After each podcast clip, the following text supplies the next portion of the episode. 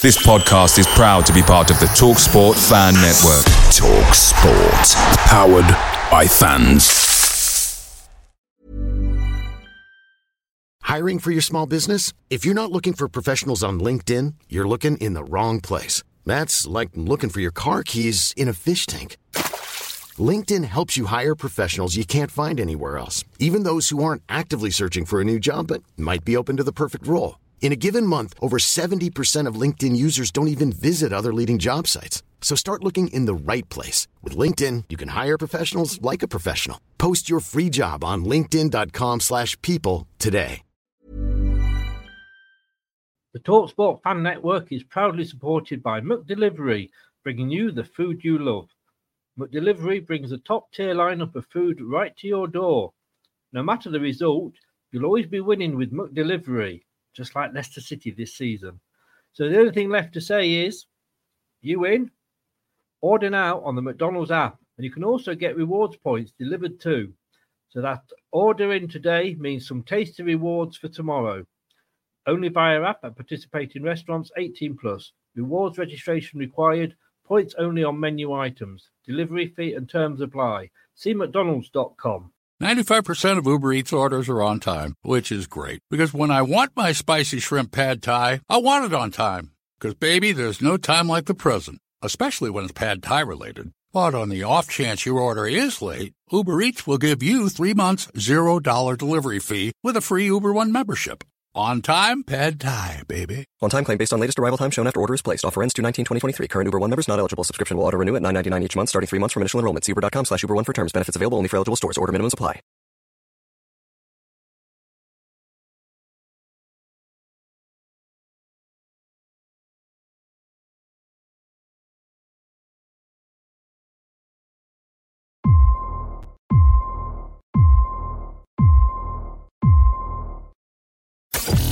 Strap yourself in because we're set up, switched on, and ready to go.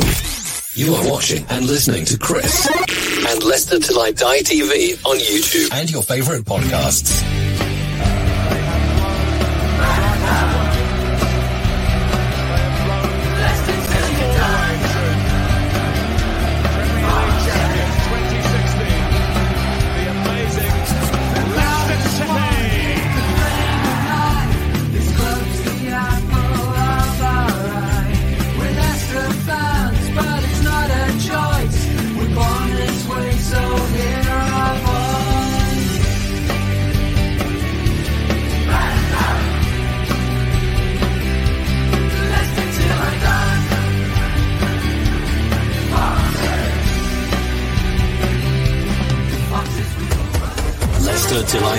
TV. Your first choice for everything Leicester City. Tune in and join in now. And now, here's your host. Right, Chris. All right, there, chunkies. How the devil are we all? Well, I hope. Welcome along. Yes, I know this is really is a show without any ladies football on, but I tell you what, hasn't it been a refreshing change? It's been a great tournament. It's over too soon for me, and it's been brilliant not seeing players throwing themselves to the floor, trying to get a penalty or an offside does it whatever. It's been it has been refreshing.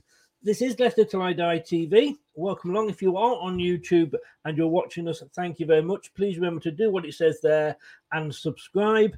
And if you uh, are listening on your favorite podcast platform, thank you for lending me your ears. And just before we sort of get the guests in tonight, because as you know, it's a question and answer uh, show tonight, uh, just a quick RIP for Terry Neill. Uh, the Arsenal manager who uh, who passed away today, uh, 1942 to 2022. So um, thoughts go out to all his friends and family. Uh, and uh, I say rest in peace, Terry. This is Leicester Till I Die, and um, this is where you can find us. Watch us on YouTube. Listen on your favorite podcast platform or ask your smart speaker to play the podcast Leicester Till I Die. Subscribe, like, follow, and join in now. I have to make those at just the right length so I've got time to click all the right buttons and bring everybody in.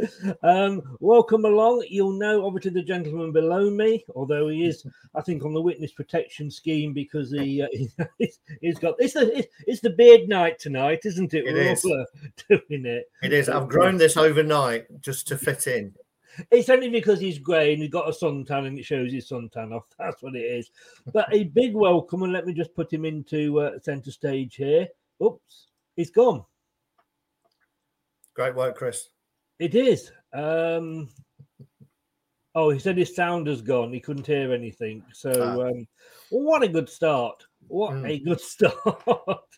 what could possibly go wrong after all that? Uh, Indeed.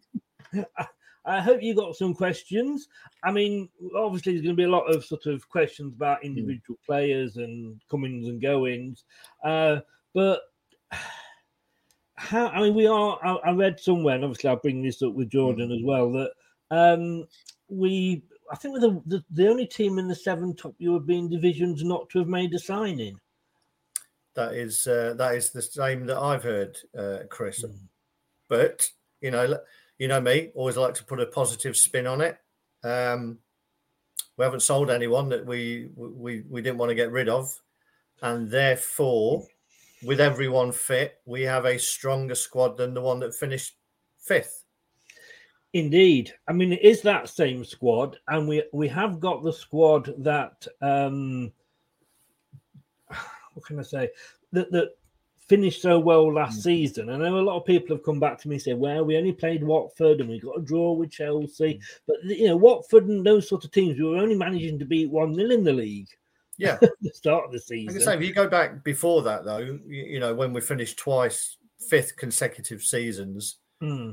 uh, that second season where we just missed out on the last day with the defeat to, to Spurs, um, or you could argue that from there we've added uh, Daka, we've added, well, Kin and Dewsbury Hall has come through as well. So without really losing anyone that we didn't want to lose. So, you know, it, on paper, it's a stronger squad than the one that finished fifth. The issue is everyone else has strengthened. Um, and that's where it, it falls down a little bit. But again, you know, we get criticised for for padding out the squad with people who are not going to improve it. So you know, you you, you take it either way. Either we wait for the players that we really want when we can get them, or we just get anyone. And uh, and I'd rather it be the latter. Although you know, I've got a couple of questions um, that I'll, that I'll touch on that as well. But uh, I don't know. It, something you know, something doesn't seem quite right in terms of uh, what was said earlier in the season, Yeah. and uh, or towards the end of the season, and what has come to pass so far. Maybe just the timelines have been stretched out a little bit. With the they were expecting outgoings, and uh, and we've not had them yet. Well, well, welcome back. Can you hear us, Jordan? Yes, I can. Yes, I've had to. Uh, I've had to have a quick change of laptops, but it's now it's uh, it's all working now. So uh, yes, I'm here.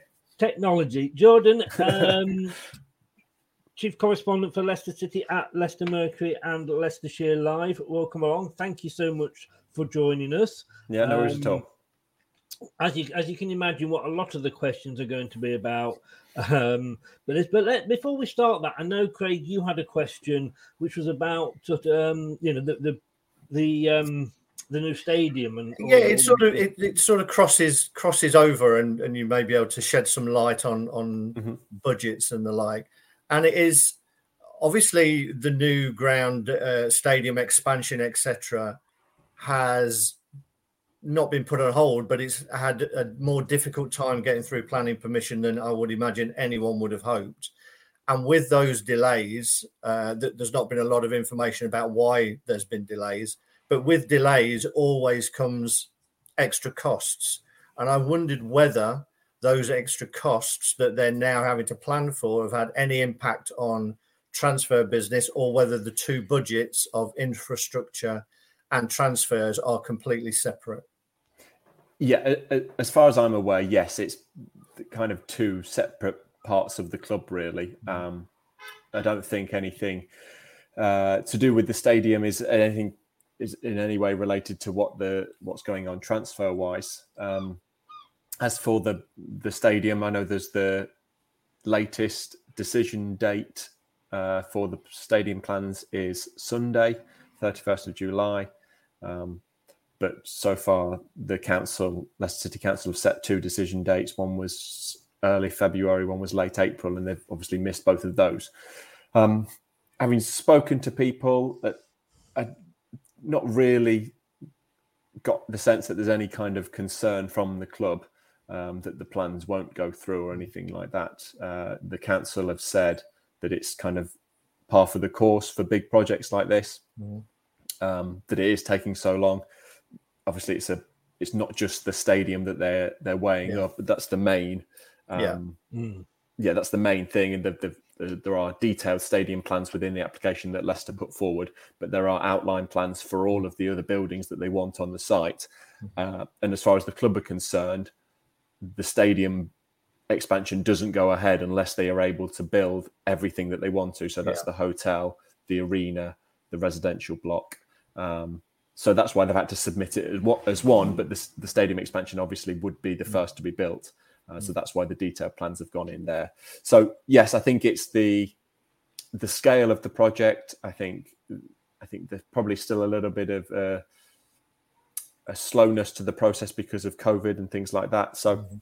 I don't think there's anything to worry about. I think just obviously the longer it goes on, that kind of when it might be built. Um, mm-hmm. I think the kind of the very earliest expectation was that it would be done by the summer of 2024. Um, obviously, the longer yeah. the, the plans take to come in, yeah, the less does, likely that is.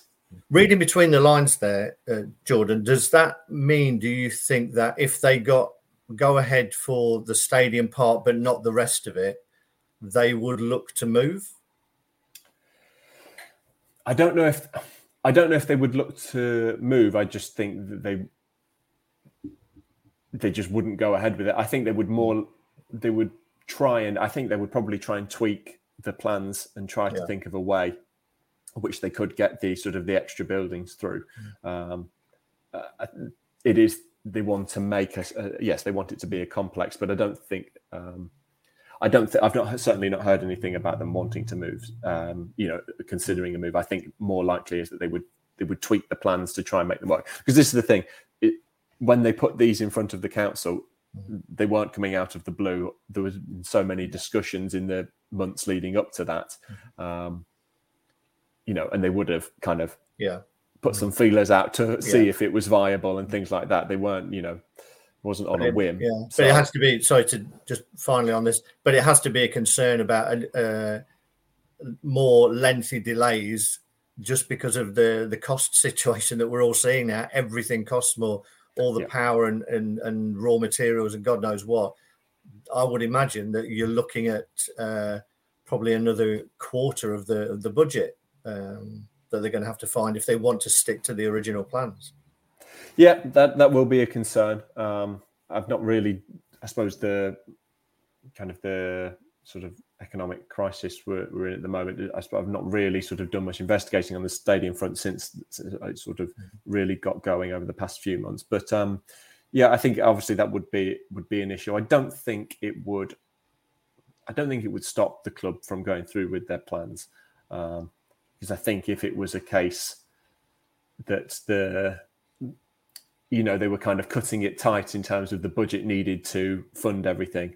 Yeah I'm not sure they would be going ahead with it anyway because you know it is carefully considered. I mm. think there was a, you know, around the time of the title win, people were starting to ask questions about, oh, can they expand the stadium? Yeah, they've not, you know, they've waited a few more years yet um, to do that. So it is the whole thing is carefully considered, I don't think anything like that will um, will affect them too much. You, you've got to love local councils, haven't you? I mean, this is this is early days, guys. We've been promised a cinema for five years, still, and, it, and, it's still an empty Argos at the moment. So don't get don't get too excited. Um, I mean, it's going to be lovely, though, isn't it? I mean, if if it all gets to go ahead, and I mean, I've got I've got four children, two of which are both architects, a son and a daughter, both of which are sort of sending me plans and I don't know. I should be saying this or not. oh, look what we, we've looked. At. I think there's ways they can see it and, and what have mm. you. I think yeah, well anybody can see them anyway, can't they? You know, and uh, so keep me updated if you hear anything. But um, you can't rely on kids, can you? Um, a couple of hellos, Spencer. Good evening, sir. How are you? TM, welcome back. Uh, hope you are enjoying the ladies' football. Um, uh, hi guys, but have the girls on with you. I don't know if you can call her. Call Craig that. That's not very nice. James, good evening. How are you? Um, like I says, there, hit the likes and subscribe. Oh, TM here says, Are you keeping the extra hair, Craig? Well, I think I'm trying. I'm trying to grow enough that I can transplant it back up top. yeah, he is. He is what we call Jordan the older woman's totty. Yeah. right. Okay. um, Terry, hi. Chris and Craig, uh, have a good one. Scott, uh, is Leicester City after?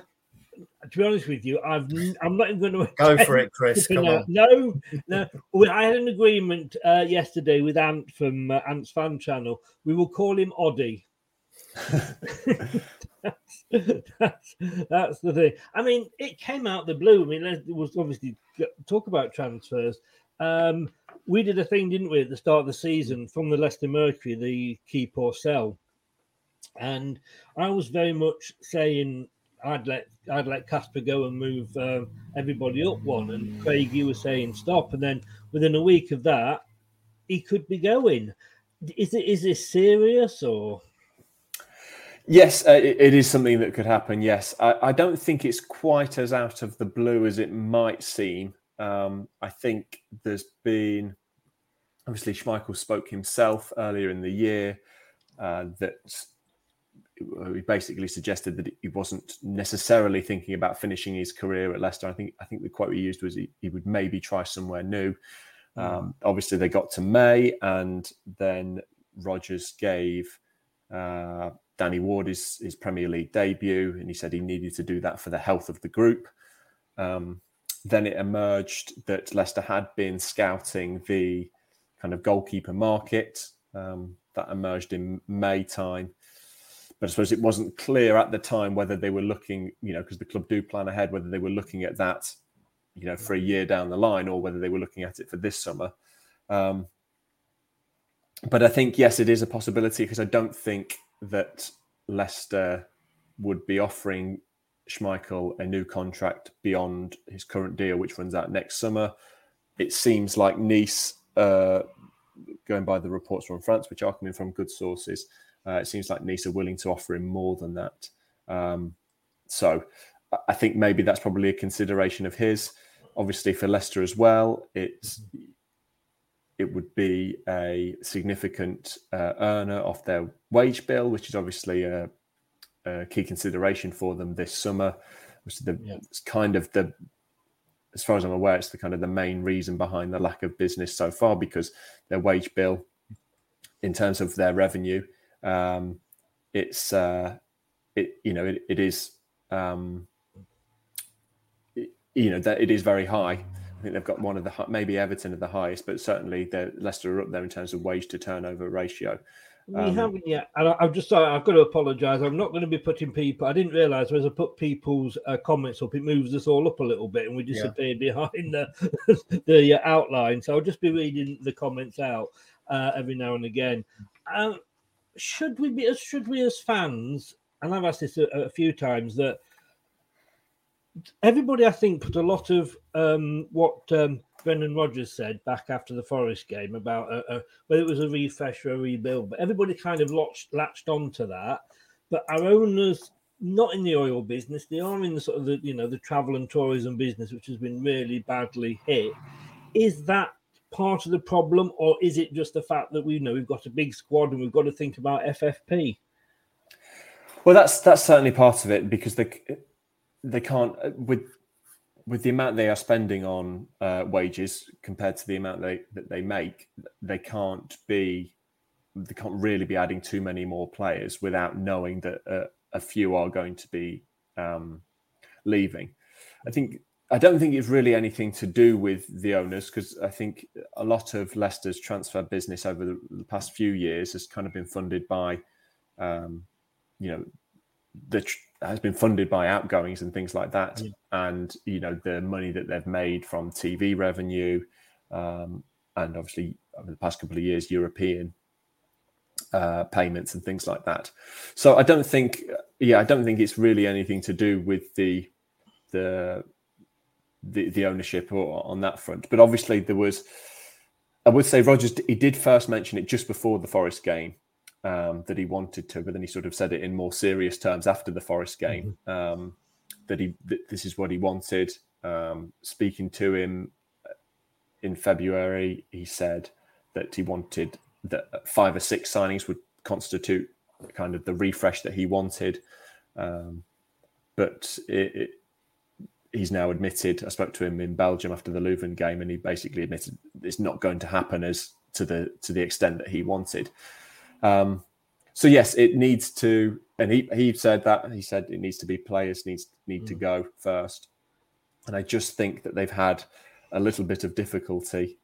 Um, maybe because of the knock-on effect of COVID all around football, it's only really the, the very richest clubs that, that haven't had an impact. That it hasn't mm. been an impact on. Um, there's not been the funds there for other clubs to come in and buy less the players that Leicester want to move on. Um, mm. Obviously, the previous years, a big chunk of their transfer business has been funded by selling a key player. But again, it doesn't really seem like that's going to, obviously, it didn't happen last summer for the first time. Yeah. You could argue if Tielemans goes this summer, that would be a key player going, but the fee, because he's only got a year left on his contract, the fee won't be on Mahrez Maguire level. Yeah. So yes. um, yeah. that's that's been a, a difficulty as well. Andrew says here uh, makes me wonder how much the training ground is costing to run every week. I must admit, I think I'm sure earlier on I saw there was a couple of games at the training ground today which were non-Leicester, which were like under 19 games. So I'm thinking, you know, that, presumably they're like renting it out or something to get a bit of money in. Yeah, well, I, am I'm, I'm not sure about that. I think it's this next generation cup that Leicester. Yeah, that's it. Yes, yeah. Um, yeah that Leicester were involved. Leicester's under it was a, a, sort of a Leicester under 19 team played yesterday in it. Played a, a team from India and won hmm. six mm. three, I think it was in the end. I think they were six 0 yeah. up and then it finished six three. Um, so yeah, it's a little tournament that Leicester are hosting at, at, oh, at Seagrave. Um, but I, I, I, yes, I imagine it probably does cost a lot to run the training mm. ground. Um, you know, in terms of the the pitches and the the kind of the looking after those, and obviously there's the they'll have an uh, you know an amount of staff that work across all the, the buildings and things like that. But I don't think it's uh, a great deal more than they would have been paying when they were at uh, Belvoir Drive. So mm. um, obviously, once you've got the once you've spent the money to build yeah. the thing, I, I, don't think it's um, yeah, I don't think that's a, a, too significant. Yeah. I mean, we, we had a discussion the other day, didn't we, Craig? About saying earlier about Schmeichel, just to go back to that. And what what I've noticed with Brendan is that he had say he had Benkovic with him at Scotland for uh, a couple of seasons. He was mm. a regular player when he wasn't injured, but he obviously just didn't see something in him that that he thought would work in the Premier League. And he had with Danny Ward, I think he had him when he was at Liverpool. Um, got when he was at Leicester, is that I mean, surely why are we looking to buy someone when we're short of money? When I think, and Craig will disagree with me mm. here, won't you, Craig? But I think he's is the ready-made replacement. Well, I I I disagreed when the the conversation was about do we get rid of Schmeichel, and mm. my thought was there's more value in letting Danny Ward go on the back of his performances for Wales. He had a higher market value and I didn't necessarily think he was that that big an upgrade on the others that are coming through behind um, to warrant keeping him when you were looking to raise cash. That was my my thought process. There. Out of all the goalkeepers, that that's where your money's going to come. Obviously, you will save more from Schmeichel's um, wages, but the question has to be asked: if we're scouting the goalkeeping market, clearly there must be a question mark over the pipeline of the other keepers that we have at the club. I think that's I think that's a totally a fair point. Yes, I think if I before I I was aware of that that there were sort of scouting goalkeepers. I think if I was told that that Schmeichel was going to leave this summer, I think I would have expected um, Ward and Iversen to um, to fight it out as number yeah. one. And particularly uh, for the past couple of years, Rodgers has Rodgers has always said, "I've got two number ones at the club," mm. um, and that's how he's referred to Ward. Um, I do think Ward has deserved more game time. I think I'd have liked to have seen him um, play the European games last season. I think yeah. he, he, probably, you know, he's been at the been at the club for such a long time now and not really played all that often. I do think he has deserved, deserved more opportunities, um, particularly for how well he has played in the cup mm. competitions mm. when he, I know, Forest aside, um, but yeah, I think he has played well. So yeah, but uh, the fact that they are scouting does suggest that there maybe there's not as much, um, you know, not a great deal of confidence um, in either him or Iversen coming in as number one. Um, but it may have just been a case of you know seeing what was out there, seeing if there were any deals they could do. I think the links to Brighton's Robert Sanchez were particularly intriguing mm. in hmm. that he is, if you sort of look at all the number ones in the Premier League last season, he comes for more crosses than any other yeah. goalkeeper. Obviously, that's not something that Schmeichel particularly does. I don't think Schmeichel. I think Schmeichel was 13th or 14th um, in the list, so not not right at the bottom. Um, but obviously, it's kind of part of his reputation that he doesn't. You know, he is a goalkeeper that tends to stay on his line. Yeah. Um, you know, and there are benefits to that. You know, you you are less likely to to make mistakes. I think if you do that, but I think that was intriguing because you know they've obviously got this issue with set pieces. The one thing they didn't really do, to be to be fair to Rodgers, after he, it probably took him, I would say, too long to notice that it was a problem. But once he recognized it was an issue. He did try different things. He did try mm-hmm. man marking. He did try zonal. He did try a mix of the two. He put players on the post. He put players on the halfway line. None of them really helped. Mm. The one thing they didn't do was change their goalkeeper to somebody who comes yeah. for crosses. Mm. Um, so whether that's a consideration, it could be. I think, yeah, as I said, I think the fact that they were linked to Robert Sanchez um, who that is his big strength, I think is key. But you know, probably people will remember the goal that Amartey scored at Brighton. Yes. Um, during the COVID game, yeah. so empty stadium. Um, Sanchez came for that, missed it. Amartey had an empty net to head into. Yeah. So there are dangers to it. Mm. Um, but if you're a team that concedes a lot from set pieces, mm-hmm having a goalkeeper there who will command at least the six yard box hmm. um, probably does relieve a little bit of pressure and does help you on that front. We, we, we love been... the zonal marking, don't we, Craig? Especially for yeah. the way Portugal oh, yeah. executed it the other night. Oh yeah, I've seen some of it. Yeah, exactly. Portugal, uh, the women's team was, was shockingly bad. Um, but I, I mean, out of all the things he tried, my favourite one was just leaving three players up up the pitch because it seemed like there was more room for our defenders to actually defend and less likelihood of them being blocked off, which also seemed to be a problem. The more players you put in the box, the more chances you're going to get of being blocked off. That allied to a keeper that doesn't come out is a recipe for disaster. Yeah, I think the um, you could I think you could argue it the other way, and that if there's there's less people in the box, there's more room for uh, the attacking players to yeah. to to run on. I think I saw that I think it was the Rotherham boss, uh, mm-hmm. Paul Warne was asked about that recently about why he doesn't put um, any players on the halfway line, and he actually got really got really annoyed about the question. Well, I did um, see that actually. He did, um, didn't he? Yeah, and he um, he was saying, well, because we're there, you know, we're not there to score from an opposition corner. We're there to defend it.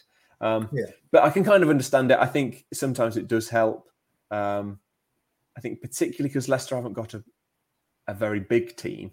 I think if you put players on the halfway mm. line and it drags taller players out, yeah. Um, because what Leicester, Leicester, yes, Leicester don't have a particularly uh, tall team, and you you want as few mismatches as possible. Obviously, the Ricardo marking Tammy Abraham in the hmm. the the Roma game, obviously, it was you know a prime example of yeah. that. Um, yeah. But you know, Rodgers basically said after that, I ran out of tall players. Um, you know, once Evans and Fofana are marking their centre backs, mm. there, there, aren't really any other players. You know, I remember I, injured as well. Yeah, I remember that that incident particularly, and, and I put a couple of freeze frames up uh, after that game as to where Schmeichel was when the ball was kicked. and where Schmeichel was when the ball hit Tammy Abraham's head. And his first, his, his starting position was exactly where the ball came. Right. And his first instinct was to move backwards to his goal, which left yeah. him exposed uh, and leaves the defender exposed. One minute you're there marking and with a keeper next to you, next minute the keeper's gone AWOL. So I think you're right. Going back to the whole thing, I think that commanding presence has gone.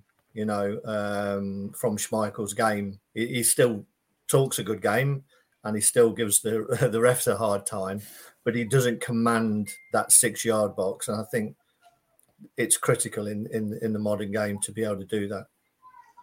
Just sticking with sort of defense and goalkeepers at the moment, I mean, I hope this isn't true because I, have read this and I I put a, a, a, definite please tell me this isn't true uh, tweet out. But if uh, if Arsenal will come on to Tielemans later, if they are going to try and get that, they're trying to go and offer us Leno as part of the deal. I mean, please tell me, please tell me that isn't going to happen.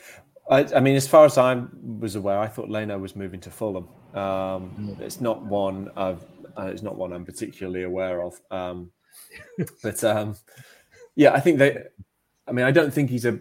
Again, I would say probably from my knowledge of Leno is that he's quite similar to Schmeichel in that yeah. he's a decent mm. shot stopper, but not necessarily somebody who is, um, you know, his who is commanding.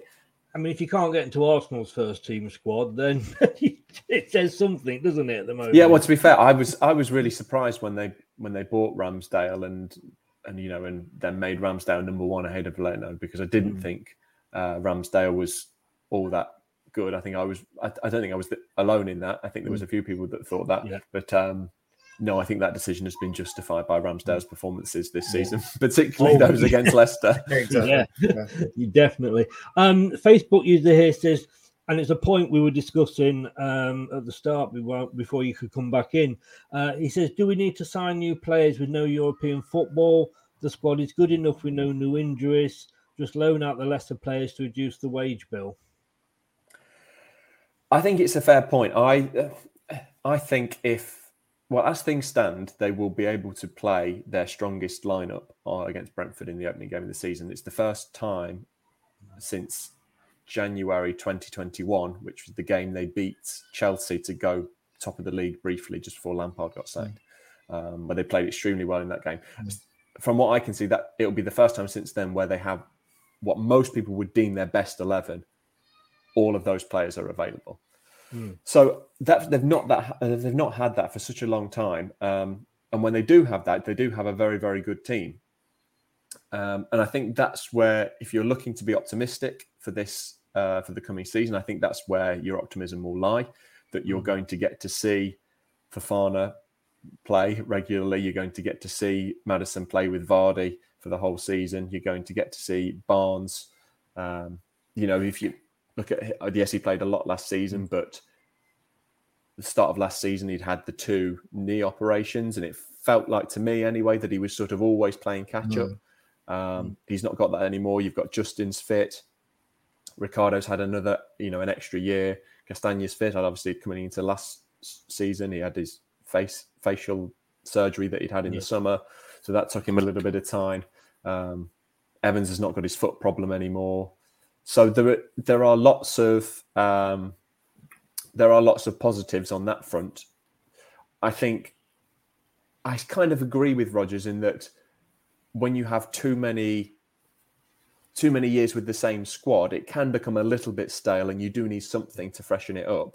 Um, but also, it is a, you know, these are these are very good players, as, as we've said, and they, well, you know, I, I, think we've said before, didn't we, Craig, that mm. it was we were almost like a victim of our own success mm. last season because we'd had two such good seasons. Um, and we know that our squad were capable of doing that. And I'm just watching Lookman on Sky Sports at the moment. Um, that when we know when because we hit all the injuries, a lot of players are out, etc. And like I say, you know, it what it didn't end up a bad season, a European semi final and eighth and eighth place, but uh, yeah, that is. Go on, Craig. Sorry. Yeah, I think there's I think there's a broader hmm. uh, danger, I, I, would say, and it'd be interesting to get your take on this, Jordan, is that the fact that we are unable to sign players at the moment. Um, we've always been very good at having the pipeline. So we've had the players in for a good season before being able to let someone go, shall we say. I'd be very surprised if we're in this position next season and we manage to keep Maddison and Fofana, both of them, to be honest. You know, if we could keep one, I think it'd be great. I'd be very surprised if one or the other doesn't go. And the fact that what appears to be the players that we've identified as the pipeline are going to other clubs because we've not been able to bring them in does that give us a longer term issue if we haven't got European football at the end of this season to keep those players with us? Yes, I think I think a prolonged period without European football does that. I think there are mm. probably, um, I think they've become used to it now. The, mm. you know, I think they're they're fully aware that that Leicester's best players anyway are fully aware that they are capable of playing in a team um, that can play in Europe. Obviously, it requires other clubs um, to be interested in them. I don't think Fofana will have any problems with that. Uh, obviously, there's lots of talk about Chelsea at the minute. Um, I think yes, come next summer, I think he, I think he's probably l- likely to be one that is is targeted. Um, and obviously, Leicester in a really good position with him. Obviously, having signed his new contract yeah. uh, in March. Um, I do think it will be a different scenario next summer. I think they can they can probably start to um, they can probably start to uh, plan ahead a little bit because mm-hmm. there are so many players out of contract next summer that even a lot of them are players that they would rather sell this year, yeah. but they know for a fact that they'll be able that they will leave next year. So they know that the wage budget uh, will be freed in that sense, so they can afford to bring players in. Um, and they can start planning for that now. Um, I think in terms of the draw, uh, in terms of attracting players, uh, you know, they they sort of signed Daka and Soumaré last summer when they only had Euro- Europa League football, and both of those players were at clubs that had Champions League football. Yeah. Um, so I do think the kind of the draw of the English game can can help in mm. in that sense. But I think in terms of keeping players, I do think it, it is a little bit more difficult once they've experienced European yeah. football and you know they've they've got that taste of it. I think they do they do want it. Yeah, yeah. I was thinking more along the lines of uh, Levi Colwill, who's been mentioned quite a lot as who would have been if he becomes available a really good prospect to bed yeah. in for a season. Yeah, that would lessen the loss of, of Fofana uh, and the fact that you know, he may end up going to somewhere like Southampton, who you would normally think we would be a bigger draw than Southampton. And it's that kind of issue that we're having in terms of being able to bring players in that means that we may miss out on two or three younger prospects that Brendan may have liked. Yeah, I, I agree with that. But um, yes, I do. I, I think he's he is definitely one that they do like, uh, and as you say, he really does fit what they mm you know, he does feel like a Leicester signing. Yeah. Um, and actually, speaking to Rodgers, I think he said it around April time. He did say that um, the Leicester would look at players that were on the fringes of the the big six teams yeah. uh, because you know obviously he was at Chelsea as a reserve coach yeah. and, and academy coach. He was at Liverpool. He's aware how big these squads are and how many talented players they have and how difficult it is to keep them happy. Obviously, the situation with Colwill, it seems like Chelsea are strengthening with with mm. plenty of centre backs. Obviously, they brought in Koulibaly and they're, they're trying to sign plenty of others as well. Yeah. And he's not going to get those opportunities um, that he will feel deserving of after mm. playing mm. so well for Huddersfield last season. But yes, I think yes, ordinarily Leicester would bring in. Um, you know, Leicester would be planning ahead, and they've done that very well. They obviously bringing in Justin a year before Chilwell left. Yeah. Worked out really well. Bringing in Soyuncu a year before Maguire left ended up working out really well. Um, so it does feel a little bit like they've they've lost a little bit of that. And I, have written before that you don't have to make too many mistakes in terms of squad planning. You can, you know, a few mm. too many long contracts here and there, yeah. a few too many dud signings, and all of a sudden you end up with a problem like Leicester have got at, at the minute. Mm. Um, it doesn't feel like they've made any grand errors in the transfer market. Just a, a few little mistakes um, has got them into this situation where, they, where they're struggling a little I, bit. th- I think we seem to be getting better. I mean, you know, it's not it's not long in the distant memory of uh, we, we know Slimani, who was a thirty million pound write off. But in, in the other side, as you were saying, fringe players, you know, Muzzy is it at Chelsea? You know, that wasn't a bad a bad buy. But uh, this is a, a, double a double question for you here, if it's if I can, Jordan, is was Brendan right to come out and say publicly like we're going to have to sell before we can buy? Um, because it and obviously almost alerts other clubs to like you know we've got to sell players and they're sort of coming in for the likes of Fofana, possibly in Maddison.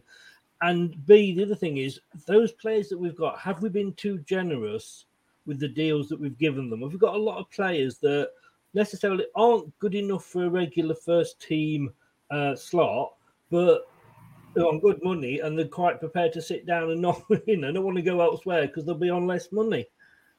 Yeah, well, with the um, with the first question, I I think it's difficult because uh, you know, from a journalist point of view, I was glad Rodgers said it because it's a better story when you get uh, Yeah, when you get honesty from the manager. Um, I think there's a uh, yeah. I think personally, I think you know, speaking as a from a fan's perspective, I think I would probably like him to do it as well because it, it makes things a little bit clearer. Um, yeah, from the bit sort of the business, the transfer business side, yes, maybe not. But then it, it's only going to lead to. I think he's aware that it's only going to lead to more questions if he doesn't come out and say that. Well, you're still asking, well, why, why aren't you doing any business then? Um, and also, they they are in a position where, you know, they are Leicester's players. They are under contract. Um, you know, they still get to decide how much they sell them for, and if clubs don't come in with a, a big enough offer, they don't have to sell. Um, so they still have a they still have a little bit of, of strength in their in their hand. Um, as for the second question, yes, I think that's that's the case a little bit. They they, probably do have players on decent money um, that are on the fringes, but you know they were trying to build a squad that could consistently challenge the the the top clubs, and so you know when you have injuries, you need decent backups um, to be able to come in and, and, and play well. The one of the ways one one of the ways to get good backup players is to is to pay them well. You know, not all footballers are happy sitting on a bench and playing, you know, Mhm. ten or fifteen games a season. Most of them want to be playing forty games a season. Um, but it certainly sweetens the deal a little bit if you're paying han- if you're being paid handsomely. Obviously, there's the kind of issue with that the Premier League wages have risen so sharply um, that you know, say other clubs from overseas want to sign a, a, a Leicester fringe player, even if they're at a similar level to Leicester in their own division, they're not going to be offering Premier League wages. Uh, that's just it is that's just a, the nature of the Premier League. Um, so yes, I think that, that it probably is a little bit of a, a difficulty from that point of view. I want to come on to our Belgian contingent in a second because there's a, there's a question in um, i- in the chat that I want to ask. But I'll, I'll, I want to first of all touch back on our Denmark contingent. Um, we are, and, and Craig smiling, I think he knows what's coming here. Uh, I couldn't believe it. I mean, we, we Vestergaard, we all know it wasn't the best season. He came into a club whose defence was changing every week. Um, we, we, we played the formation that would just fit in with the number of fit defenders we've got. Uh, we've got different players in different positions, and he got injured himself. But he's not been a success at Leicester. I don't think he uh, will ever be the first choice. And Brentford have come in with a offer, and we obviously we don't know how much that is. And Leicester have gone and said no. Well, they'd have got a player off the wage bill and got uh, you know at least a few million in for him. Yeah, well, I think I, I think with regard to that, I think there's probably a hope that they will sort of manage to get a little bit more for him than whatever was offered. Um, I, I don't think he has a future at the club. To be honest, I don't think it's a case that they're rejecting bids because they're thinking, um, you know, that they want to keep him. I think the moment Ndidi he started ahead of him at centre back was it made it clear that um, he was always going to be lower down the pecking order. I don't think it's necessarily Vestergaard's fault. Um, I just don't think. I think it's just a poor signing in that his style of defending does not fit the style of defending. Um, but who also, Leicester style of defending. But him, I thought Bertrand was going to be a good signing. Neither particularly worked out well. But who at Leicester would have negotiated a deal where we're losing our um, chief transfer negotiator, going off to Atlanta, or whatever the actual official title is. So we go and get one from Southampton. But Southampton say, well, you can't have him until the end of the transfer window, even when they get the, the replacement in from Manchester City. I mean, they, they must have seen us coming with that one, didn't they, Southampton? Yeah, I got the impression that that was pre written in Martyn Glover's contract that if he was to leave, he wouldn't be able to start in a transfer window. He would uh, only be able to start after a transfer window. I think it's probably different for the guy that they got in from Man City because he wasn't a recruitment chief. I think he was a, sort of a youth youth scout of some sort. Yeah. I, I can't remember his name. Um, so maybe that's a little bit different than he, which he's been able to start straight away. I think with with Congerton leaving, I think Leicester would have already planned in advance what they were wanting, wanted to do this window. Um, you know that that would have been set out before he left um, in March time, I think it was. Um, I think where the issue lies is that if you then have to change your plans, you've then not got somebody there to oversee that. Um, but they do have, you know, Rodgers said that they do have people in the scouting team and the recruitment team that were stepping up and stepping up with their responsibility a little bit. He did say he and Jon Rudkin would have to take more responsibility for it as well. Um, I think naturally, you know, because when it came down to the real decision making, it was the three mm. of them, so Rodgers, Congerton, and Rudkin. Um, so naturally, they would have to take on more. I don't think that's great. I think we've sort of moved past the idea of managers being totally involved in the transfer process. Um, I think it, there's so much to consider now in terms of transfers, in terms of the analytics, and mm. making sure that you do get the you do get the the deal right. You do bring in the right player.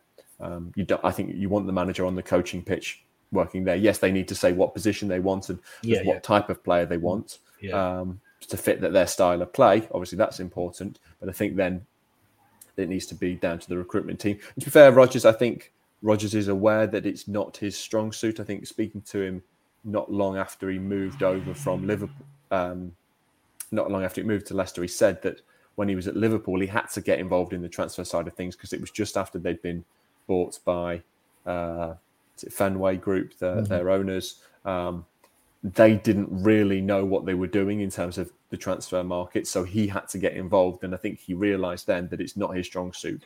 What he's best at is on the coaching pitch. Mm-hmm. Um, so yeah, I think it's it's not an it's not an ideal situation to not have a, a head of recruitment. Um, but I think there would have been a lot of planning going go into it um, mm.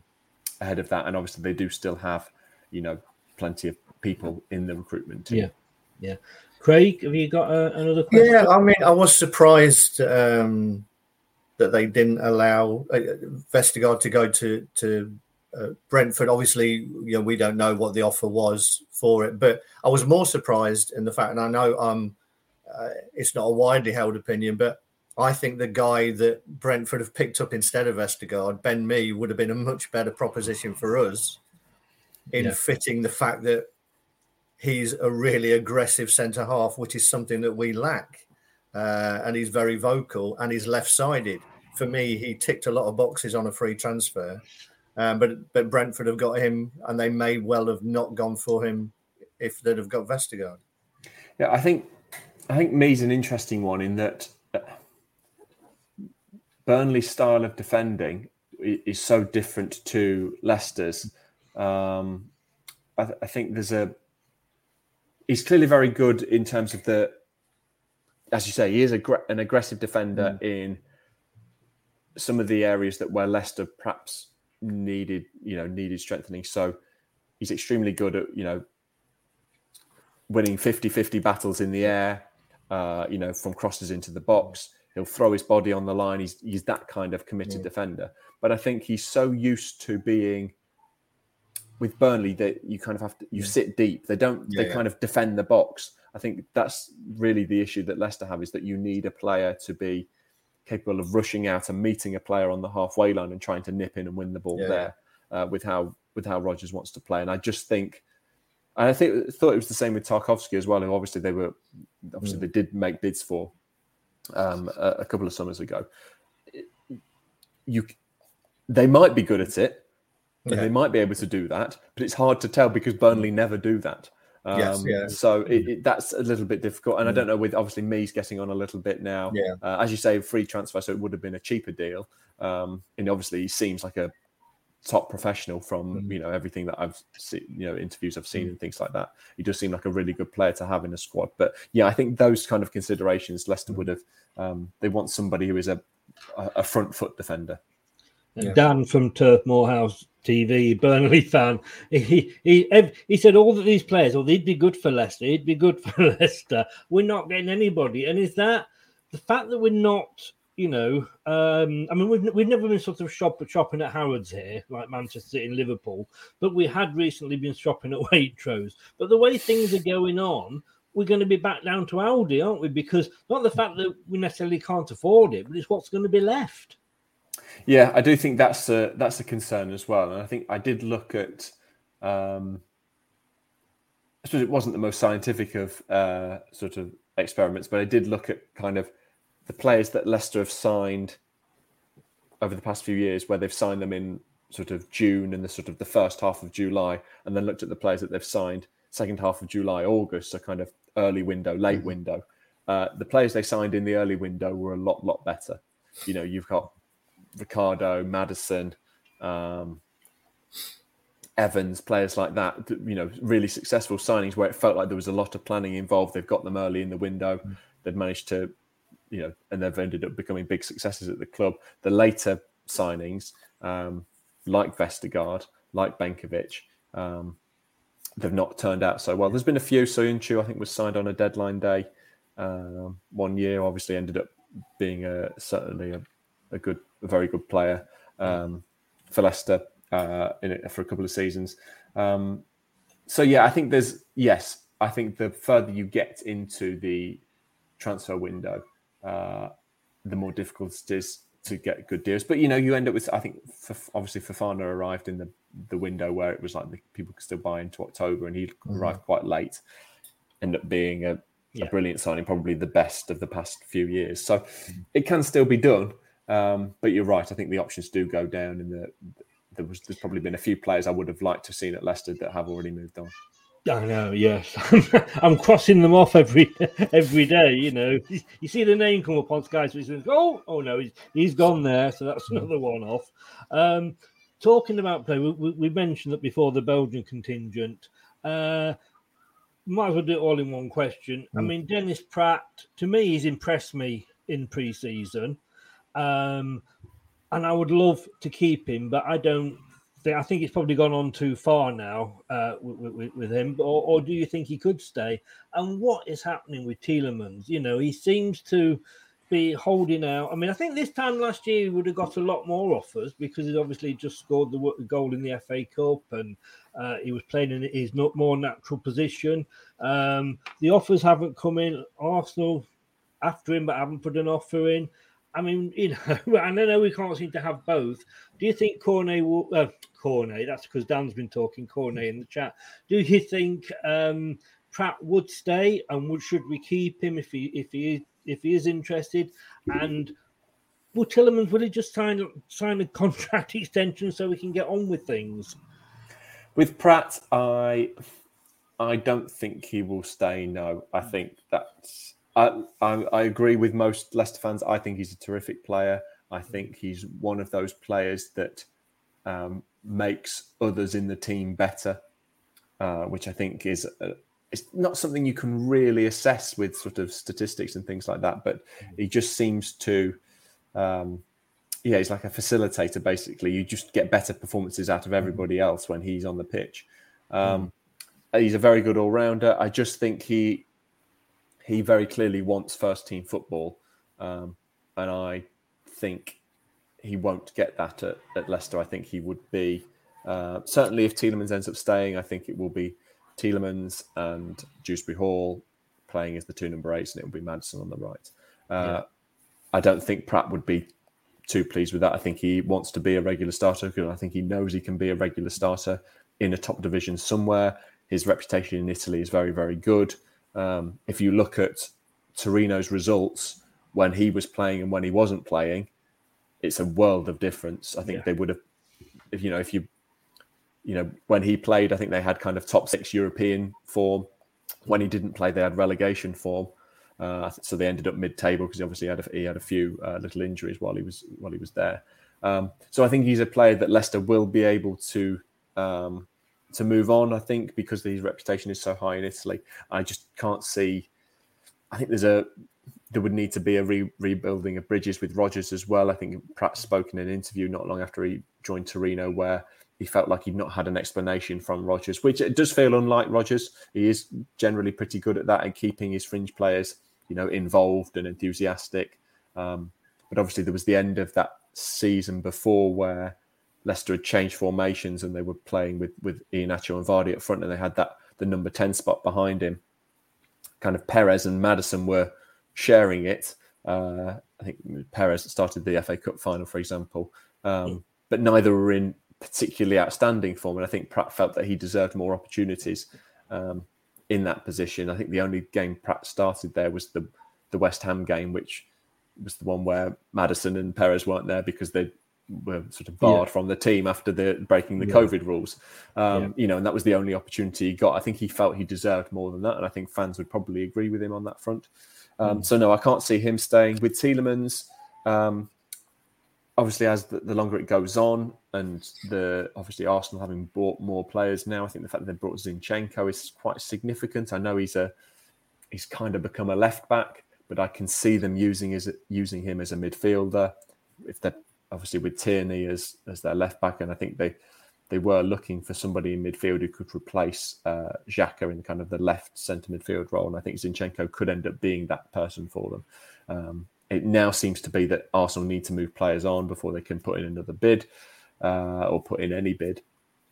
Um, so, yes, the longer it goes on, I think the less likely he is to move. Uh, as for Leicester's stance on it, I, I, Rodgers kind of suggested it might be a possibility that he would just he could stay for another year and then leave on a free transfer um, next summer. But really, when I when I asked him about Tielemans a couple of weeks ago, he, he just he basically kept talking about how professional he is and that he is a you know he is a brilliant player to have in the squad and i do hmm. think that's important i think i've seen a lot of people suggest that you know he's going to stink the place out because if he doesn't get his move or whatever um, he's totally not like that no. he's he, he i think you know people were saying as well towards the end of last season that he wasn't playing very well and it was because he didn't really care again that's that is not him at all um, you know, I think he was just shattered. To be honest, he played so many games. Well, like um, like Craig said, you, you, know, he's like a midfield general, isn't he, Craig?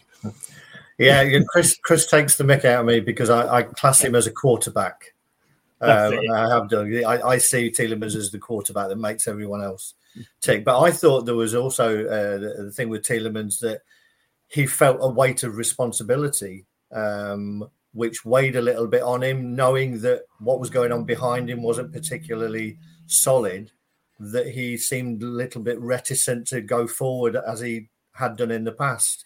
And therefore, he was taking a bit longer on the ball and he was getting caught on it. And I think it was amalgamation of all these things that, that saw the dip for me.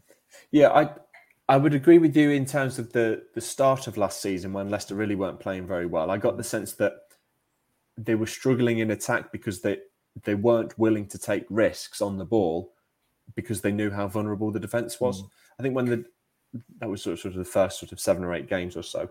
Um, yeah, I think with Tielemans, I think it was just tiredness. I think you know even just for Leicester, he's played 25 more games than mm. any other outfield player over the past two seasons.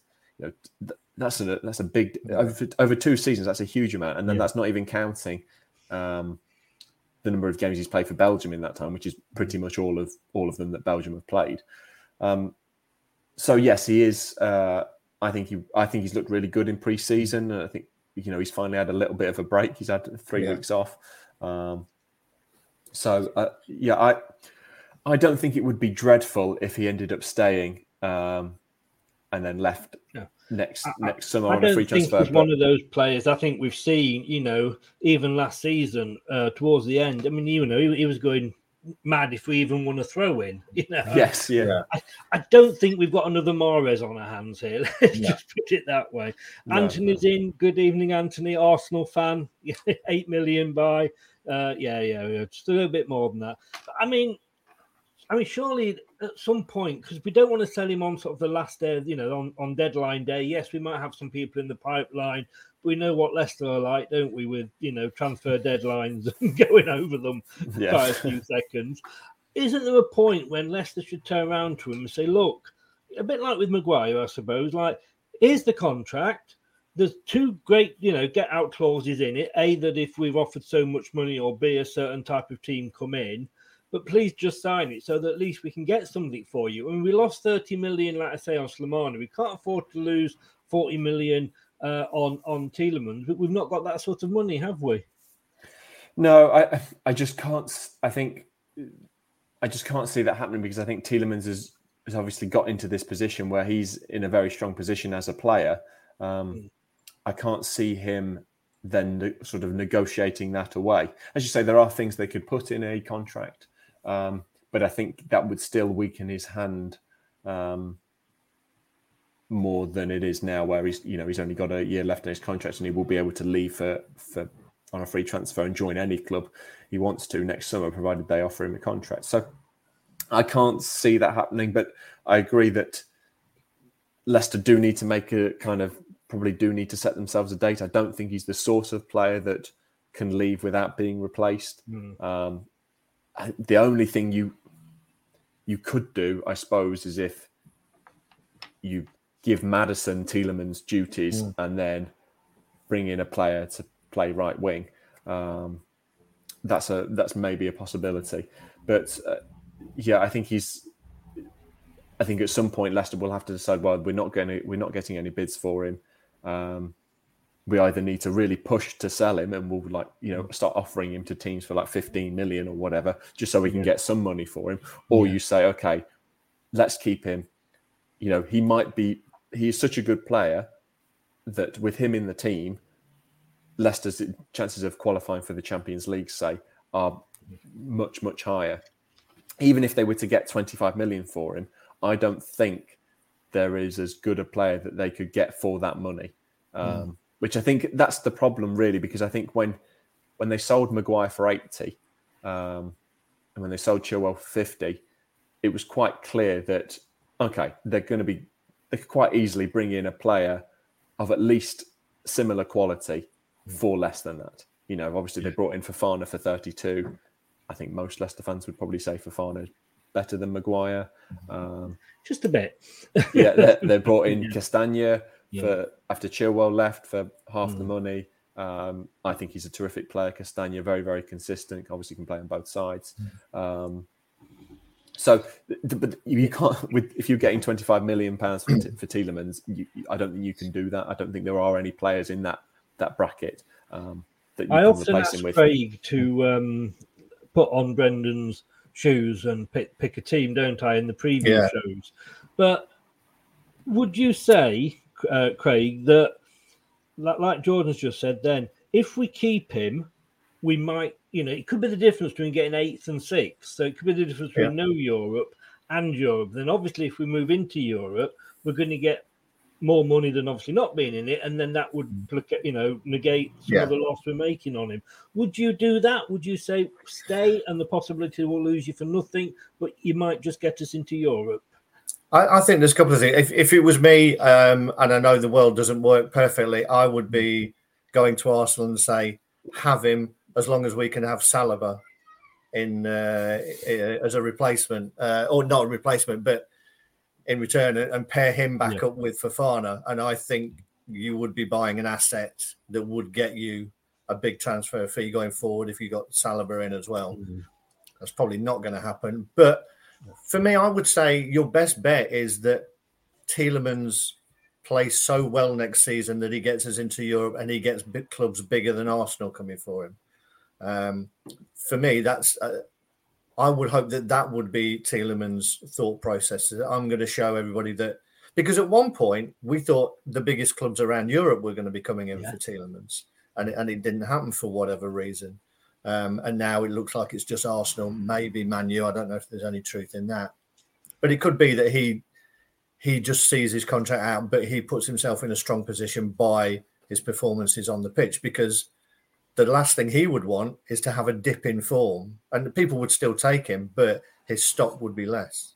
Yes. Yeah. I think. Sorry, sorry, I was just going to say. I think there's a, a a possibility as well that you know he plays for another year at Leicester. Um, say Leicester do really well and qualify for Europe. He's out of contract next summer. If no other clubs come in for him, he could. Uh, I I don't think it's unrealistic that he would at that point he would sign a new contract at mm. Leicester because he is happy where he is. Um, you know, he's um, he's living with his wife and his, his daughters are in school in the county. Um, you know, he's he is. This is not a player who is upset or unhappy mm. with where he is. It's a player that's you know thinking about his career and thinking, well, could I play for somewhere better? I've only got um, you know ten years max left in my career. Um, kind of, is there anywhere else I can play so I can ma- make sure I'm maximizing what I can get out of my um, profession? I want to win mm. trophies, things like that. Um, yeah. So yeah, I don't think it's you know I don't think it's unrealistic that he could get to the end of next season. None of the big clubs have yet come in for him, and he ends mm. up staying at Leicester because they are a really good club. That you know they are. Yeah.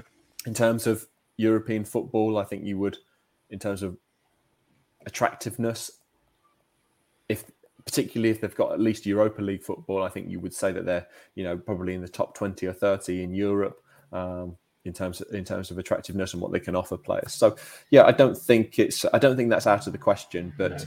Um, and we yeah. are in the Premier League, and that is a, a big draw for a lot of yeah. players.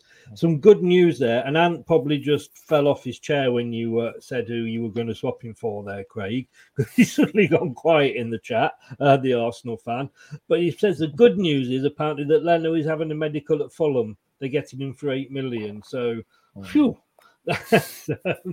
and before we come on to sort of who we might who we might want to get rid of, who might be going, any more questions, Craig? On... Yeah, I, I have. Um, obviously, last year we saw the breakthrough of Dewsbury Hall.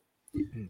Is there anybody who we could see making the breakthrough this year? I'm thinking particularly about Callum Wright, who um, I'm a little bit surprised about. I, I, from what I saw of him at Cheltenham, he looked a really exciting prospect. I'm a little bit surprised that we've only given him a year's deal because that means that if he stays and makes a breakthrough, he could leave. He goes on loan, has a great year, he can leave. So I'm, I'm a little bit confused at, as to why that's just been only a year's contract. But he, he looks a prospect to me. Obviously, you've got the likes of Braybrooke, Braybrooke a little bit further down. But is there anybody that you've seen that you may think could be their breakthrough year? I, I don't think so this year. No, I think it was a different situation for Dewsbury Hall. You know, as a player, winning player of the season at a championship club, he's played at a very that's a very very good level to play at. Um, I think it was clear that he could make the step up. I've also liked what I've seen of Callum Wright, um, both at Cheltenham and in pre-season. I think there was a re- really revealing qu- quote from um, Chris Davies speaking after the uh, Derby game, where Wright obviously scored the last goal, and he said, um, you know, he can. We think he can go on and have a really good career. It was kind of said in the sense that that won't be a career at, at Leicester. Mm. Uh, that's the that's the kind of the the way I took it anyway. I think in terms of how it was a one year deal, I think that was because it it was kind of just there was an option in the contract for mm. Leicester to just extend his deal, and I think they just took that option um, because they know he is an asset that they could potentially sell this summer. Um, because I think he is at least championship level now. I yeah. think with the way I think they would, if they were about about to sell him, I think there would be championship interest. Mm. Um, yeah, because I think I don't think it's out of the question that you could step up from League One to to the Premier League. Um, you know, James Justin mm-hmm. had only played League One level when he yeah. joined Leicester. You know, and within um, 18 months of joining, he was being touted for for England. Yeah. Obviously, just before his uh, his knee injury. Obviously, three years on, he has he did get an England um, outing.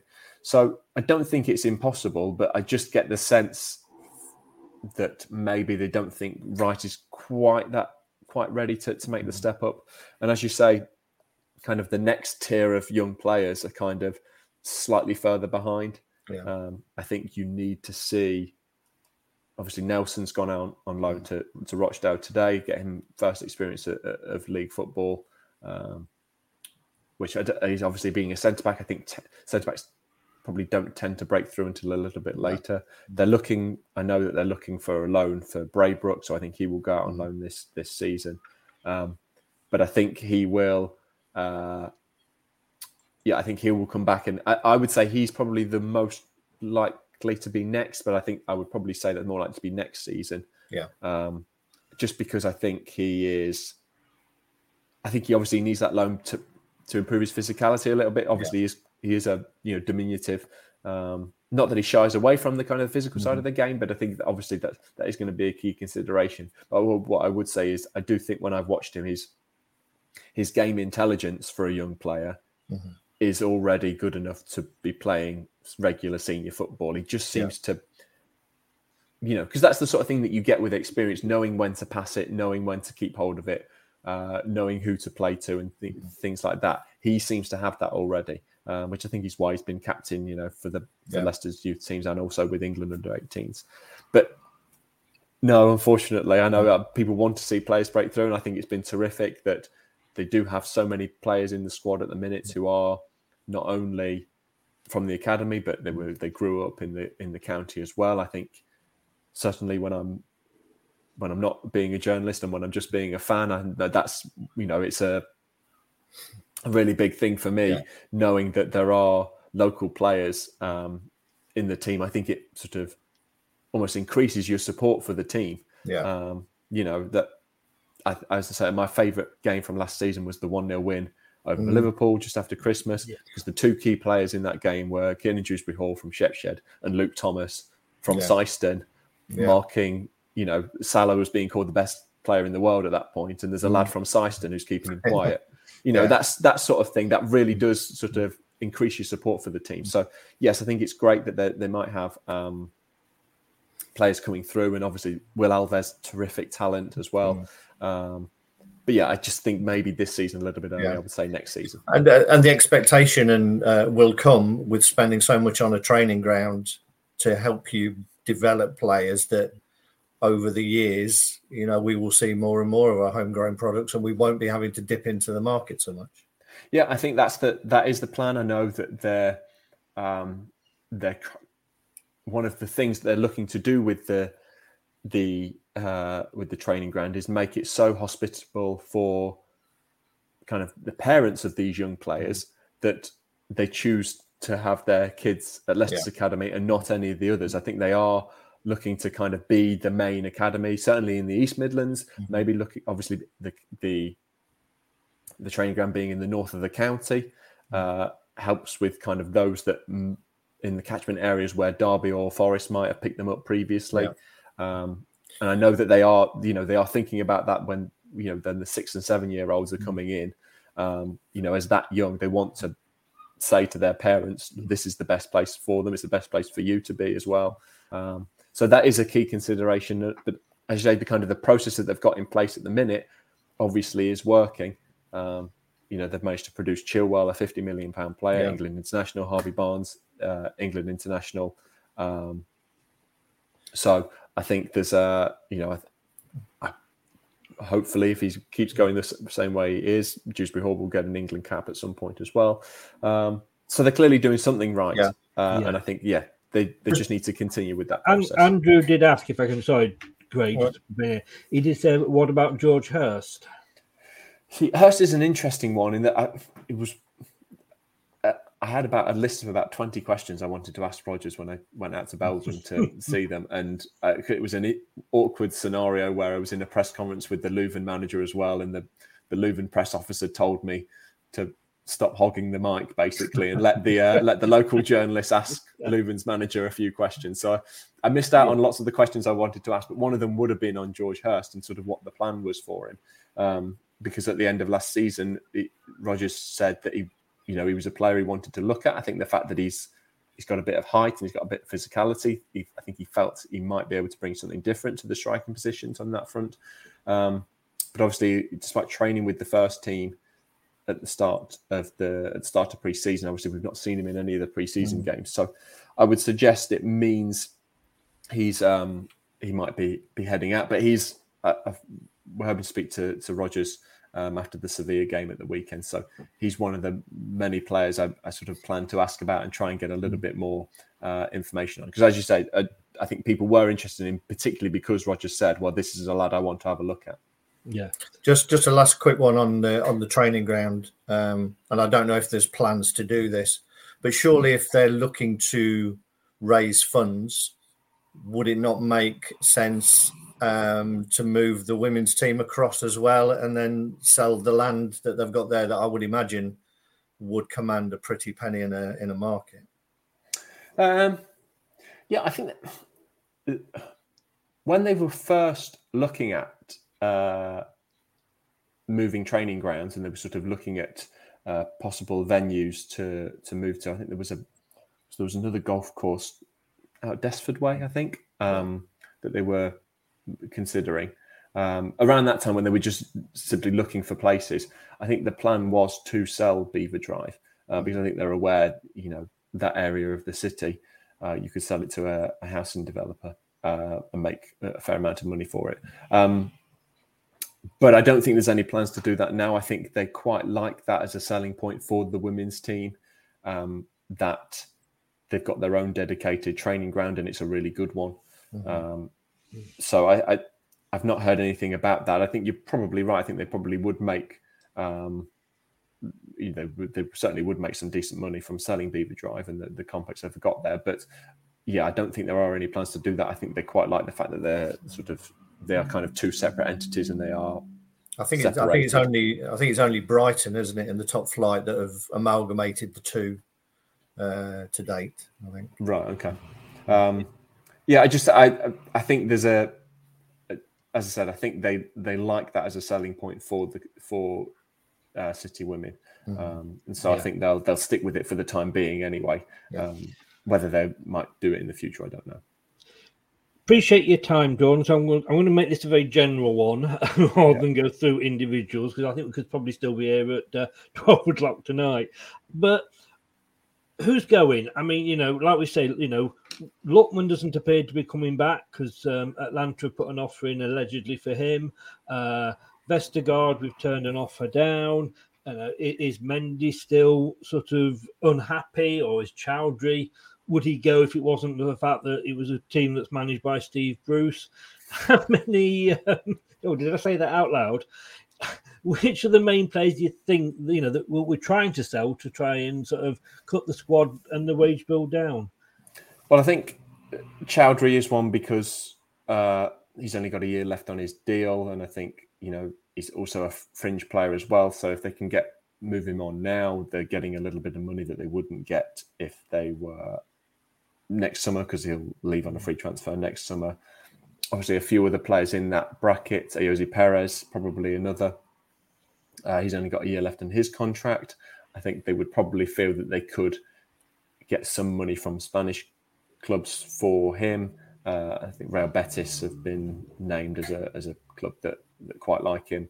Um, then you've got uh, Çağlar Soyuncu, again, another player only a year left on his contract. Obviously, kind of fell down the pecking order a little bit last season and didn't quite um, didn't quite perform as well as he had in previous years. I think his performance, uh, sort of his performance level when he's not next to Evans, does seem to drop a little yeah. bit. Um, so I think that's been a, a consideration. I think they thought, is he a player that we want to offer a new contract to? Possibly not. So let's, you know, now with a year left on his contract, we probably need to mm. move to move him on. Um, Mendy and Amartey are kind of interesting ones in that they've both got a year left on their contract, but I get the sense that they're players that certainly with Amartey, he's you get the sense he's happy to be a backup and also he's trusted to some degree by Rodgers. Mm. Mendy, obviously very close to moving last summer when he was left out of the squad. Um, I, again, I think they probably would keep him. I think just because he is a midfielder that Rodgers trusts. I think you got that impression towards the end of last season when indeed he was um, injured. Soumaré, I think they would move on if they got a, uh, a decent offer for. I just, I, I he's, kind of, he's kind of impressed me in pre-season. Yeah, and I do think I, I, thought I was impressed with him last pre-season as well. But I think the, and I probably would say, you know, based on players like Soyuncu, where they, he had a bit of a tough time in his first season and then second season ended up doing really well, and you kind of think, well, did he just need a year to adjust? I, I kind of feel like there should be patience with Soumaré to to do the same. Um, but you know, he was being there were things that Rodgers was sort of giving him constructive criticism wise at the start of the season when he was playing more regularly that he still needed to give him towards the end. And I think the fact that he didn't adjust to those kind of left him at a point where, you know, we saw towards the end of last season, even though when he was, you know, when they were playing twice a week because they were in the Conference League, uh, Rodgers was rotating his whole team pretty much.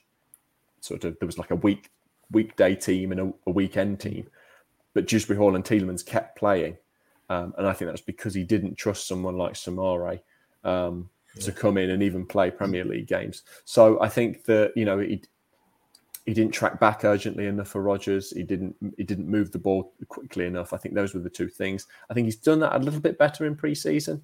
Um, there's been a few nice moments. I thought the the surge through midfield to set up Barnes's goal at Hull. That's that's the sort of thing that they wanted from him. And I just don't think they've seen that enough. And I think they thought, well, maybe if his reputation is still really good in France and they could get a decent deal for him, I think they probably would look at that. Um, yeah. Yeah. So, yeah, I think he's one as well. Yeah. I think Soumaré was a perfect illustration of a point you made earlier, Jordan, that uh, uh, player identification wasn't necessarily Brendan's strong point. But when he came out and said he thought he could turn him into a box to box midfielder, I, I, I, don't know where that came from because uh, he's never struck me as somebody who has that engine that can do that for me. Yeah, I think that, that was an interesting point. I think Rodgers does like his players to be able to do that. I think the way when he when he was at Lille, Soumaré was a decent carrier of the ball, um, but so he can get up the pitch with the ball. But you know, being a box to box midfielder is about being more than that, and it is yeah. about if you're getting forward, you've got to get back as well. And I thought it was really there was the game at Spurs towards the end of the season where they uh, lost 3 1. And Soumaré made a rare start. I think Dewsbury Hall was um, mm-hmm. ill or injured. Um, and there was a few moments in the first half where Perez, who was playing as a number 10, had tracked back more quickly than Soumaré mm. and was making tackles on the edge of his own box. And it's like, well, if you if a number 10 is overtaking you on the way back and doing your job for you, that's really not a good look. Um, and I just I, the little things like that won't, you know. It just looked like a lack of desire for me. Yeah, but I don't. I don't know if it. Yeah, I say I don't. I don't know him, but I don't think it would be that. I think it's sometimes if you're a little bit, um, you know, if you're not quite suited to the mm-hmm. the style of play or whatever, you just your brain takes an extra half a second or a second to to think what you should be doing. And in in the Premier League, you, you don't have that time. You need to you know everything needs to be mm. instinctive, and it, it didn't seem like that way for Soumaré. Yeah. Yeah. One, and this I promise you is the very last question. it's all right, it, no worries. It, it's just a yes or a no. Yeah. Uh, but this is the one of the big questions I've been asked to ask. Yes or no? Will uh, Will Brendan still be in the position at the end of the season?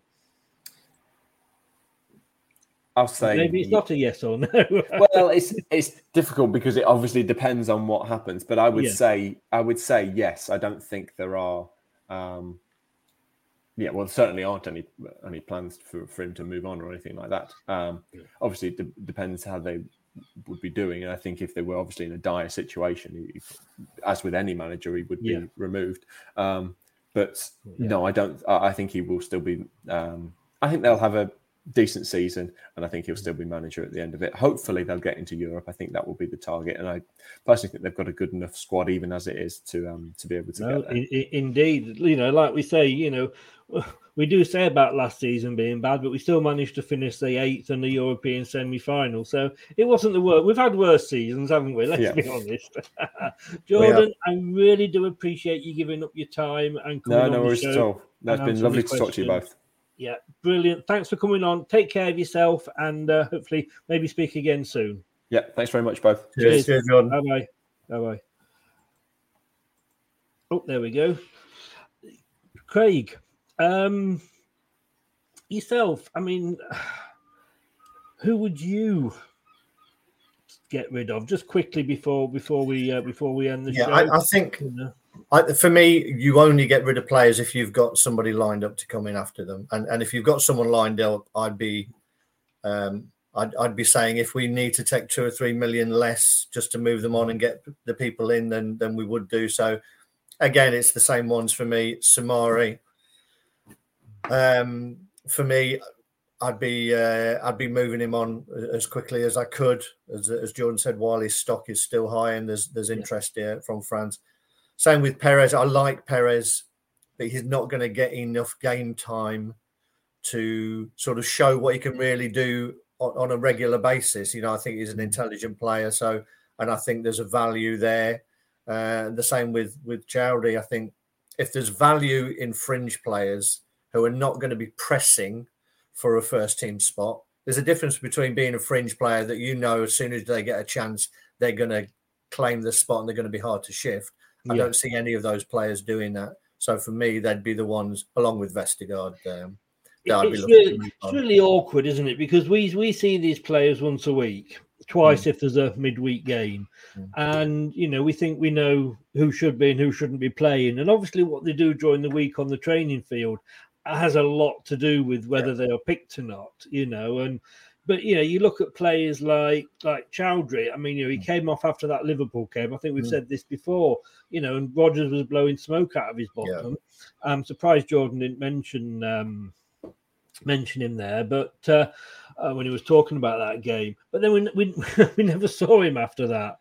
you know, it's just uh, something's obviously gone on. It's, it's a tricky one, isn't it? Because you you have to have a squad, you know, and Yeah. and this is the thing. This is where it comes into it. And Just briefly, is maybe the one thing that's come out of this close season is a better understanding of our fan base of what it takes to to run a football club and how Mm. difficult it is to balance the books in terms of the number of people that you can have in a squad, the wage bill, the financial fair play. That it's not just as easy as we'll just keep buying players without selling them. You know, we, we're not in a position to do that. Uh, so it has to be a gradual transition into a a regular top Yeah. six, top I mean, eight club. A, a lot of people tend to have a go at me because they see these posts, and you know. I've hmm. been put one out for Lookman earlier, like Yeah, you know, this that, is the last straw, and, all these. and people, please realise that when I do that, it isn't necessarily what I'm thinking. It is to gauge a reaction from you because that is what I need. He's poking the hornet's nest. That's what It's exactly, exactly. Because if nobody, you know, reacts to it, then basically, what am I doing? You're Leicester till Um, I die's Adrian Durham. That's what you are. well, you look at anybody on Talk Sport, and they all do that. You know, they all that is what they are designed. Because if they were to sit there and say Leicester are wonderful on every show, nobody would be ring- no Leicester fan would be ringing up. You know, um, as Rennie says there, we need to be sacked Rodgers as soon as possible. I don't think so. Uh, it was so much sort of tongue in cheek for me, but it is what a lot, a lot of you know, a lot of the fans are saying. But for me, even if we had another eighth place, let's say, in a good cup run to a semi, maybe semis in the FA Cup or something, then again, you know, for, this is Leicester. It's not a Exactly. That, that is the reality. That that's the reality of the of of what our expectation should be. That occasionally, you know, we should be looking to be a regular top half team with an occasional foray into flirting with uh, with the the European positions, and that's the reality of it. Yes, we all would like us to be regularly going for top four, top six, but the reality is when you look at the clubs above us, you know, and as we've shown this summer, we can't compete financially. We can't compete with them. In, indeed, and then of course you got Newcastle in the Yeah. mix as well. Exactly, You know, so it is going to be very very interesting. Uh, and Jordan, you know, and a lot of people do poo poo sort of the Mercury and what have you, but he can only report on what he hears and what he knows. Exactly. Um, Andrew says there eighth place sounds very Martin O'Neill. But how happy were we with eighth and ninth Exactly. under Martin O'Neill? Exactly. we were very happy in the odd cup. You know, we were all right. We we, we, we Yeah. did well in the in the League Cup for three seasons, but you know, we, we've got to accept that, like you say, you know, we, we, we're not a Newcastle, we're not a Man. I mean, even Man City. Look at the players they're getting rid of, and I reckon that's a little bit of FFP in there, you know, as well. Well, it, could well be. They they could have Mm. finally um, actually realised that they have to comply. Yes. because you, you you get the feeling that they haven't been for a long time. Exactly, exactly. Mike, thank you very much for that. Uh, it says great show. And James, uh, seventh or eighth, I can see Leicester finishing. We'll see what happens. Um, well, I'm off to do a prediction show f- um, for some score predictions on the championship. Um, Oh. So uh, that'll be very much be uh, on Dan's channel in a minute. I'll And tell you what, the way that the way things are going, Chris, if you get yourself fit, you're going to be playing for Burnley. Yes, indeed. But, but I mean, I I keep saying very last question. It's your fault. You keep prompting me. but, but if, and it was a, it was a question that I, I think I put to Jordan, uh, or you, I mean, you did. But if we end up with the same um, squad that we've got now, so we don't lose anybody, Yeah. but we don't sign anybody. Soumaré might be more the Soyuncu sort of player where he's Mm. taken that extra year to get get into it. Um, where, where Daka's, we've seen him. I mean, he he's been on fire in the play, playing rules. Perez has been putting in some good performances. God, that hurt. That stuck in my throat. Sorry, but he has. Um, and no Europe. Yeah, exactly. Yeah, You know, it would it wouldn't be the end of the world, would it? In real terms. no, I mean it's it's a squad that's good enough to Hmm. be comfortably top half, and I I, Yeah. uh, I think anybody who thinks that we're going to be challenging, even if we bought a couple of players, you know that we we're going to be challenging that top four because they're they're even the top six, you know, Spurs have strengthened a lot. Arsenal, as we've seen, have strengthened a lot. We don't know what Man U is going to turn this season with the new manager. No. But that No. traditional six, as we hate calling them, the big six, top six, Yeah. whatever, it's going to be very difficult for anybody to break into that, I Yes. think. So, but we have a squad capable of being top eight and and maybe having a nibble around those European Mm. spots. I, th- I think so as well. And, you know, Man City still haven't won the Champions League. Yeah.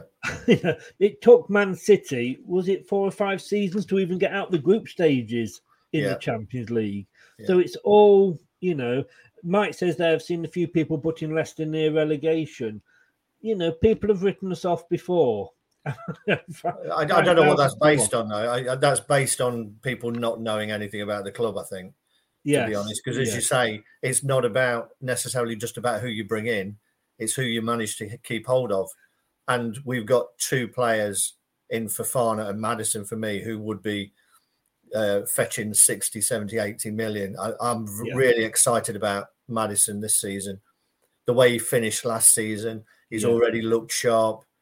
I think we're going to see a fantastic Maddison at the start of the season. He will want to be in that England squad for the World Cup for that. Yeah. Yes. So he I will. think he's going to come out all guns blazing. Hopefully, we've got a fit Vardy. As you say, Daka's been looking sharper and been working on things. Mm. Barnes has been looking sharp. And so is Iheanacho, in fairness. Yeah. And, you know, Tielemans, you know, Belgian squad, you know, he's got to be yeah. thinking about the World Cup. So he's got to start putting in some, you know, performances. It's going to be interesting. 35 days left. That's all we've got, Craig. Well, it's going to be a long 35 days. It But is indeed. Tottenham did it once. They didn't make a signing all summer. I do And they finished up with a. They finished up with a. No, they didn't finish up with a trophy, did they? No. No, no, don't be, don't be, don't be. I think they ended up sacking the manager. Actually, that was a, no, See, that's no, the manager. I, I mean, I've forgot. I've, I've forgotten his name now. The, the Spurs manager, but Poch. it's good. Yeah, it's going to be very, very interesting. The early part of the season, knowing that Pochettino is waiting in the wings for an opportunity. Yeah. Doug, hiya, welcome along, mate. Um, to, last question. This is from Dan. Um, and I've got to get ready because I'm supposed to be on his in, in 20 minutes. So he's probably he's probably coming in chasing me. What you up Yeah. to, Dad? You know where I did, Dan. Yeah, I did. I've uh, I've still got the the lace marks across my forehead. I was going to say it, it looks it doesn't it looks a bit flat to be honest with you. Is that after you edited it? Did you say flat or fat? Flat. The ball Right, looks flat, not you. but uh, it- it's not the World Cup ball, is it? no, no. no. Nate, thank you so much as always. Uh, appreciate you coming on, and you had some great questions there to ask, um, and appreciate it. And I will. Uh, I don't know when I'm seeing you next, but I will be seeing you next at some point. Yeah, Um, we, we we need a Dan to answer the big question. We do, we do. I know he has so- been busy this week, so Yeah. uh, I've kind of uh, not pushed that. But yeah, So I'm working on um, that in the background anyway. But if Mm. Dan can come up with the goods, I'd appreciate it. Well, he's, he, I'm interested with this specialist topic. Yeah, but, uh, exactly. That's that's yeah. what I need from him. Yeah. No, you, I've given it you. No, you've not. I have. 90s ha- cheesy music. If if you have, I haven't seen it, so I I, I apologise for missing that.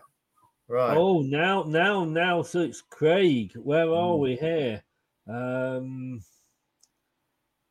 and you, you've got me now. I'm, I'm checking. I'm checking. Um, where are we? I'm going back a bit. Mm. Um, God, we do talk a lot, don't we? uh,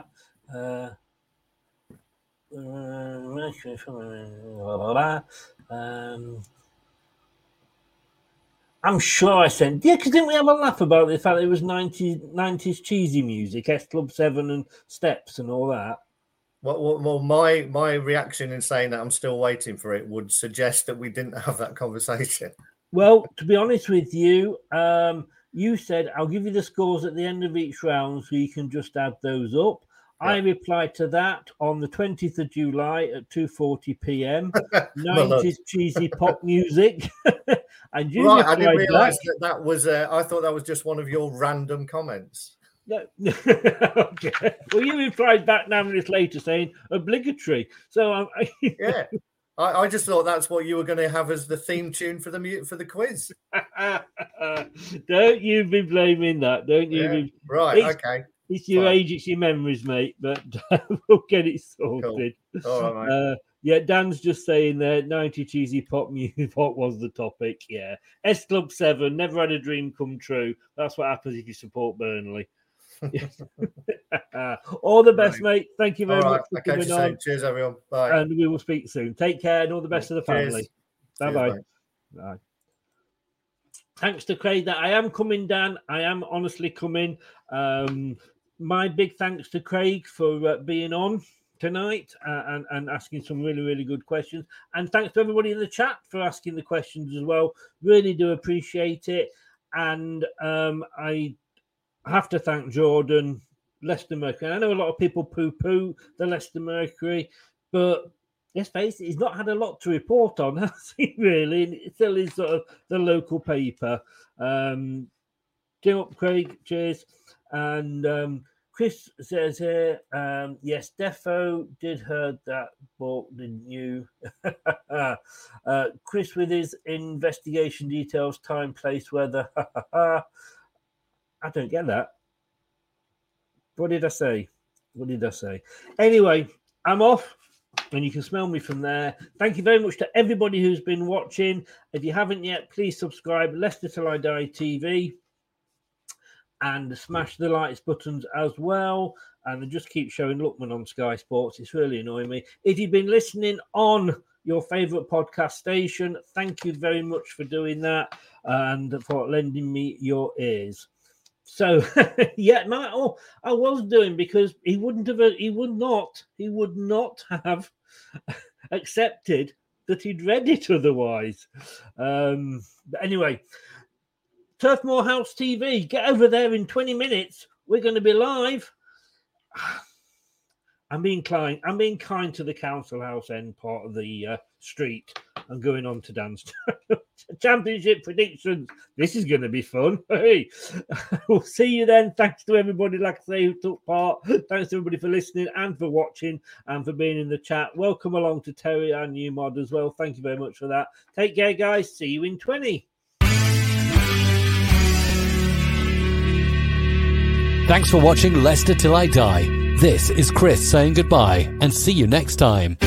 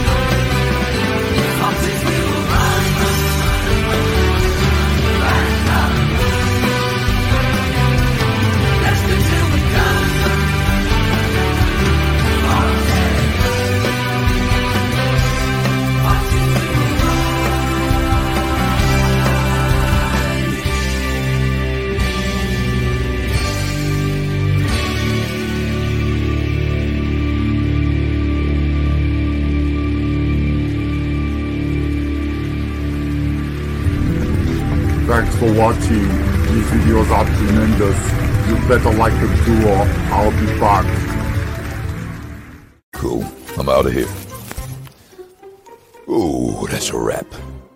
Some people are on the pitch. Sports Social Podcast Network. It's the 90th minute. All your mates around. You've got your McNugget share boxes ready to go. Your mates already got booked for double dipping, and you steal the last nugget, snatching all three points. Perfect.